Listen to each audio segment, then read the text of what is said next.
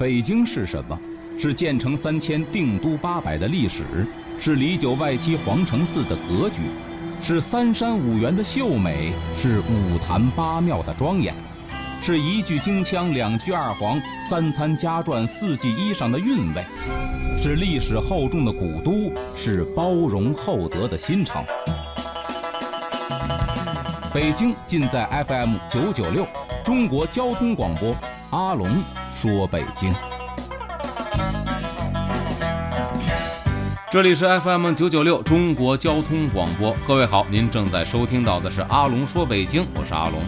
最近呢，有部影视剧非常的火，叫《情满四合院》，很多人推荐说一定得看看，演的是太好了，而且这故事情节啊，着实让人是非常的期待，而且引人入胜。 今天呢，咱们也聊一期情满四合院，讲讲当年呢，这老北京的院落当中，大伙是怎么居住的，是什么样的生活场景。首先说呀，一说四合院，肯定就得分东西南北房啊，对吧？标准四合院有北房、东房、西房，也有倒座南房。所以说，关于这个住房就很有讲究。以前呢，有句老话叫“有钱不住东南房，冬不暖来夏不凉”。为什么呀？咱知道这东房啊，你想。 东房就是在东边啊，那窗户跟门朝哪儿啊？朝的就是这个西边，所以说呢，它西晒呀、啊。这东西夏天特别的热，等到冬天的时候呢，它门朝西，冬天刮西北风，还往屋子里边灌风啊。所以说冬不暖夏不凉。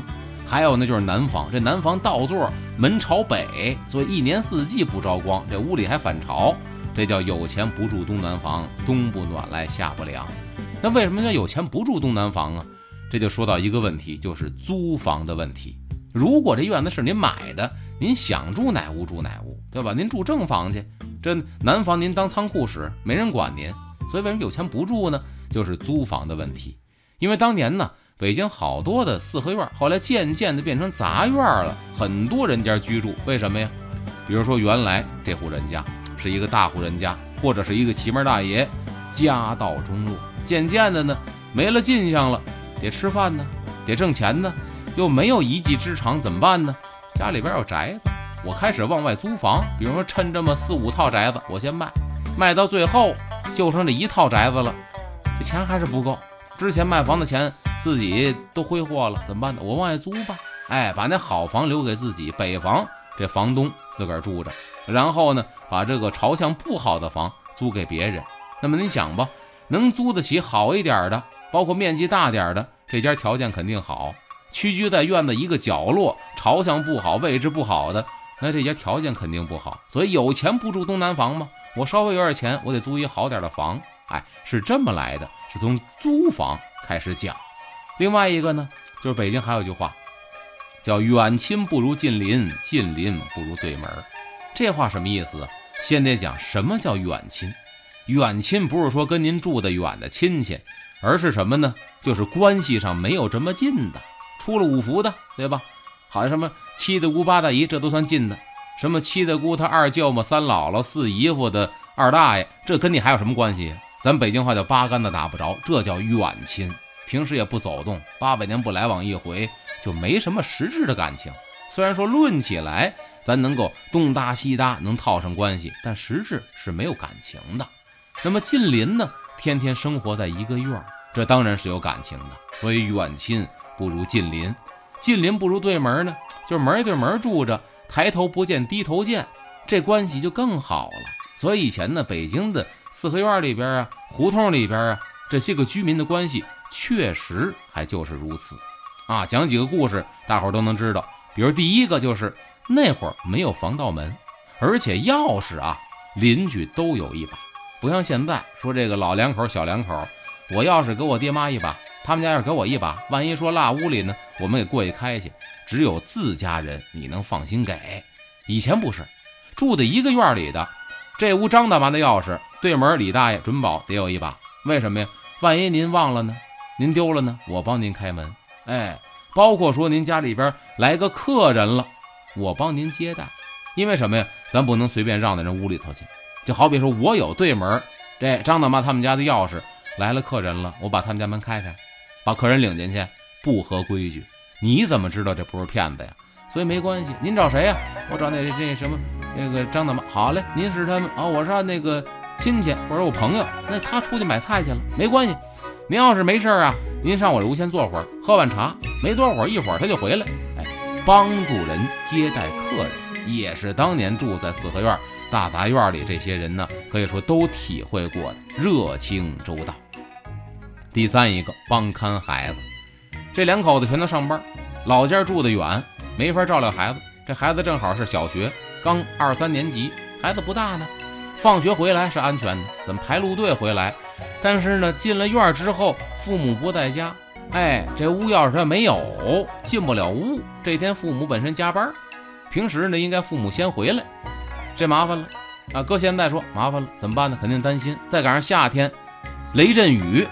那会儿您不用担心，您放心，只要是进了院，甭管哪家街坊都能给接到自己家。爹妈没回来，先在这写作业啊，该做饭做饭，等到饭点了还没回来，就在这儿吃。所以帮着看孩子，这也是街坊邻里啊都体会过的一个事情。再一个呢，送吃的，这吃的可不是说家里边随便，我今儿家常便饭给您送点，不是。那会儿条件不是特别的好，改善伙食，做好吃的。您说您家蒸锅窝头也给人送去，那这个就没脸没面了。做点好吃的，别忘不了这街坊老几位，打发孩子端着碗挨屋送去，哎，一屋一屋送。您说那会儿本身就匮乏，但是这叫有里儿有面。送完之后，对门拿了这个东西了，人家也得感恩戴德。还的时候啊，吃完了这碗给您洗得干干净净，空碗端回去没规矩。甭管怎么着，也得往碗里搁点东西给您还回去。哎，就是说呢，您也尝尝我们家的，甭管高低贵贱，您尝尝。这就是互相来往的一个礼节。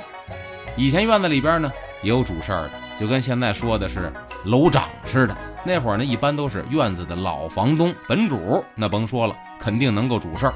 如果说院子本身就没有本主，住的全都是房管局的房，谁呢？德高望重的人，岁数大的，说话有信服力的，这是一院的主事儿。院子里边小两口打架了，发生矛盾了，街坊邻居拌嘴了，都是由这主事的出来给大家平事儿。但一般来说呀，这街坊邻里之间也不会红脸儿。第一是这老见面啊，都挺和气；第二一个，即便是真有过不去的坎儿，能忍则忍。一旦红脸儿，您想想啊，您也没有房搬家，他也没房搬家，还得住在一个院里边，抬头不见低头见，您尴尬不尴尬？难受不难受？所以呢，不到万不得已，街坊邻里之间是绝对不会红脸的。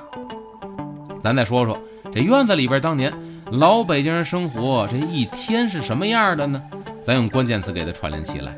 早晨起来，先映入眼帘的就是院里边这水龙头人头攒动，这儿爆满了，全都赶着洗脸刷牙去上班。因为那会儿基本上啊都是厂子上班坐班，所以呢这上班时间基本都一样，在这儿围满了刷牙的。家里边的妇女同志，您看吧，也是一景，一人端着一个大痰桶，干嘛呢？上这公共厕所去倒这个痰桶，倒痰盂去。哎，晚上那会儿家里没有厕所，像现在抽水马桶，您只能在屋里头解决。所以您想，这平房院也有它不好的地方，睡一宿觉，好家伙，这屋里边那味儿，您就可想而知了。满满当当，这一尿盆就去厕所去倒去了，这也是当时街上的一景啊。再一个呢，上厕所，一般来说以前的长点的胡同头胡同尾有俩厕所，即便这样不够使的呀。你想这胡同里边住了多少人呢？所以早上起来厕所门口排长龙，好家伙，明着眉瞪着眼，憋红脸捂肚子跺脚，就等着上厕所，这大有人在呀。所以当时很多人都忘不了这个情景，都是早上起来在这儿集中，而且呢一天之中第一次聊天都是在这儿蹲着的。哎呦，李大哥，哎呦，这老张怎么着？今儿那个没班啊，今儿嗨，谁说没班啊？今儿不请假吗？家里边孩子病了，待会儿上医院带孩子看病，呵呢，还得注意点，这变天儿，您可得，全都在这开始聊起来了。这厕所也是一个交流的场所。这院里基本上啊，起床点都差不多，但凡有那个不起床的啊，有这么两种情况。一种情况是什么呢？大伙都知道这家啊夜班，早上起来正是休息的时候，绝对不会打扰。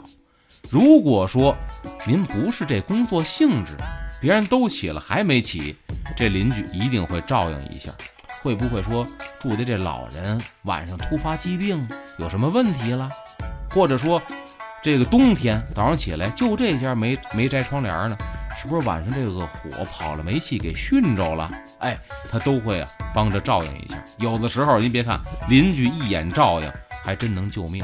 哎，救得及时，没准这人还就给救回来了。这是邻里之间呢，说实话这种暖心的事情。还有呢，就是有天不亮就起床的。一般来说，早上起来6点起床，刷洗脸，吃完早点，7点钟上班，8点到单位，一般都这样。也有披星戴月天不亮就起的，我们那胡同里就有啊。干嘛的呢？比方说这家开公交的很辛苦啊，公交司机，尤其是大冬天呐，真是披星戴月头班车呀。所以也有那个院里边静悄悄的，人家起来了，但是呢，他所有的行动都蹑足潜踪，干嘛？生怕影响了邻居啊。这就是人与人之间的这种互相的尊重或者情感，不像现在很多邻里之间，我们家搬来了，好装修，装修没问题，6日也不歇着，法定的说8点装修到12点，中午歇2钟头，2点到6点，人家好家伙，中午你爱睡不睡跟我没关系，钻头钻，缺德呀！以前不这样，早起我都得悄悄的，生怕吵了邻居。哎，这是说以前有早起的，有晚起的，哎，都不一样。早上起来之后呢，第一件事刚才说了，刷牙洗脸上厕所倒尿盆，紧接着就得起来生火了。那会儿不像现在，说以前老北京龙火冬天吧，真不是，我就见过那会儿家里边不用煤气罐的，我真见过不用煤气罐的，一年四季用煤球炉子。再往前没有煤气罐的时候，早上起来生火是必不可少的。一家一户拿出这拔火罐来，把火得拔起来，铁皮炉子台子当院。所以当时早上起来呀，老北京可以说胡同里边也是烟雾缭绕啊，也是污染比较重的。而且呢，这冬夏都生火，夏天生火为了做饭呢，对吧？得有火源做水呀。这配套工具什么火通笤啊、煤铲啊、簸箕啊、支锅碗，支锅碗现在都不常见了。什么东西呢？现在咱都知道。您买那灶台对吧，底下都有一个能支着炉子的，支着这个什么的，支着这个锅，支着壶的那东西对吧，以前没有这个支锅碗。哎，就是说呢，大伙儿见过楔子吧，就是倚门的那个楔子，3角形的，就是那个东西啊。有的呢干脆更简易，找那个什么铁路上大那钉子，大螺丝钉，一头宽一头窄，往这炉子上一搁，把这壶往上一坐，这叫支锅碗啊！以前有专门卖这个的，这东西每家一份，但凡您找不着了，甭着急，谁家都能借给您使。哎，还有呢，自家窗根底下有这么一个煤槽子，有的是自制煤球的，我还见过。什么家里边生活条件不是特别好，蜂窝煤太贵了，怎么着呢？弄点碎煤沫子也可以买啊，碎煤沫子回来之后呢，掺点黄土，弄水给它和成泥儿。拿一个方木头框子往里啪啪啪一拍，给刮平了，然后差不多了，把框子往上一提，再拿这个煤刀啪啪啪一切，切成小方块。哎，这煤块我见过留起来，这窗杆底下弄一个木箱子，往里头一搁，融火的时候拿这当煤球烧。这咱以前小时候见过，有邻居还这么干。这早上起来生火，早上起生火完了之后呢，就开始上班的上班了啊！您看这胡同里边就响起了自行车的铃铛声，当啷当啷当啷，各家各户的大人们骑车上班了，孩子们呢就上学了，高高兴兴。那会儿不像现在啊，说这上学远，那会儿都是就近上学，溜达着就去了。这孩子背着一书包，书包带再长点，这书包里边铅笔盒，铅笔盒都是铁皮的，里边放着笔。孩子一走，这书包拍屁股带，里边的铅笔盒哗啦哗啦哗啦响，这也是胡同里边的声音。然后再往后，咱拿这时间轴来说事儿，开始干嘛呢？吹哨送奶的来了。以前讲究订奶，好多家这门口呢都钉一个木头奶箱子。哎，然后呢，这送奶的来了之后呢，有一看你有这木头奶箱子，就把这给你搁箱子里头啊。如果没有的话呢，这吹哨送奶您出门去拿来。而且我记得那会儿好像这奶还真的不是敞开供应。听家里边大人跟我说，以前呢。有这出生证明订奶，说我那会儿出生之后有这个能订奶，等后来断奶不喝了，说要不要咱就不订了，就算了吧，家里不喝，孩子不喝，老人得喝呀，就一直这奶就定下来了啊。而且呢，那会儿我记得奶啊很有意思，都是玻璃瓶的，这玻璃瓶的奶给我印象最深的什么呢？就是那瓶子口上啊，永远有那么一圈的黄油啊。就那会儿奶也浓也稠，那味道也好闻。就说一个事儿，很多住过胡同的都有这个印象，这奶瓶啊是一股的黄油味儿。别的不说呀、就是长期搁奶瓶的奶箱子，里边没有奶瓶，你光闻那箱子里边都是奶香味儿的。哎，这是吹哨送奶的来了。然后呢，时间轴再往后推移，大概10点半来钟，这邮递员就开始得挨家挨户的送信了啊，得喊在门口谁谁谁家的信，然后出来去拿信了，也是当时的一景。因为这个邮局啊，他得开这个信筒子有时间的，一天就开那么2-3回，所以基本上呢，早晨10点来钟，上午10点来钟啊，这是一个送信的高峰期。而且那会儿呢，家里边有的是有那个投递口的啊，各位您要是去这个胡同里边转转，有的四合院那街门那木头门上边有一个缝儿，人家门板后头啊有一个信筒子啊，这邮递员一看呢有这缝儿呢，直接就把这信呢给扔到里头了。如果说没有这个的，那就得站在胡同口啊，站在院门口喊谁谁家的信啊，喊你名字，一会儿就出来拿来了。本家即便是没人呢，这街坊也会给你代收啊。而且呢，有的还得追上问问，比如有事儿的，给这个外地的亲戚写封信，什么时候回信不知道，还得出来问。比如说这邮递员呢，一进胡同那是一个风云人物，各家各户好多人围出来，那谁谁谁有我们家信吗？我们家叫什么什么啊？今儿没有，还挺失落啊。这是送信的。另外还有一个什么呢？送电报的。送电报的就不见得是上午了啊，随时随地。而且我记忆当中啊，这送电报的很多都骑着摩托。啊，有时候大半夜也能听见哒哒哒哒哒哒哒，这摩托进胡同了，知道送电报的来了。而且那会儿啊，电报是按字儿收钱的，所以您看这电报都非常的简练，用最少的字儿让你明白什么意思就可以了。比如说这个谁家里某某病危，请速归，对吧？就这一行字儿。所以那会儿呢，一听见摩托车送电报的来了，各家各户都特别的不能说好奇吧，都提起精神。为什么？那会儿送电报要么就是大喜，要么就是大悲，一般情况下不舍得花钱拍电报。哎，这是以前胡同里边送电报的。等到了大概上午啊，11点50分，将近12点，您看这学生们就该放学了。那会儿放学不像现在啊，也当然现在交通状况比较复杂，对吧？学校离家比较远，那会儿放学都是孩子们自己排成路队。在入学的时候，老师就分配了，你们都谁住哪谁住哪，举手啊！好，那么住在这一条线路上的，你们组成一个路队，前边有一个专门是打小旗的，后边有一个打牌子的，牌子上面写着一个让字，很多人都记得。然后呢，排成路队，沿着胡同走，谁到家了，谁就自动脱队，然后回家，一直走到最后一个孩子回家为止。这放学的孩子们排着路队，可就回了胡同了。中午呢，就是各家做饭吃饭。然后一边吃饭呢，一边还得听着评书，这是以前中午可以说唯一的娱乐。我记得很清楚，我小时候像小学，中午的评书就是田连元先生的《水浒传》啊，我是听这个长大的。那么吃完中午饭之后呢，这胡同里就归于平静了，各家各户中午得午休，睡一个午觉，胡同里非常的安静。孩子们呢就不睡了，该上学的也奔学校得去了。下午的时光呢，可以说就属于妇女和老人的了。在家里边不上班啊，干嘛呢？做活。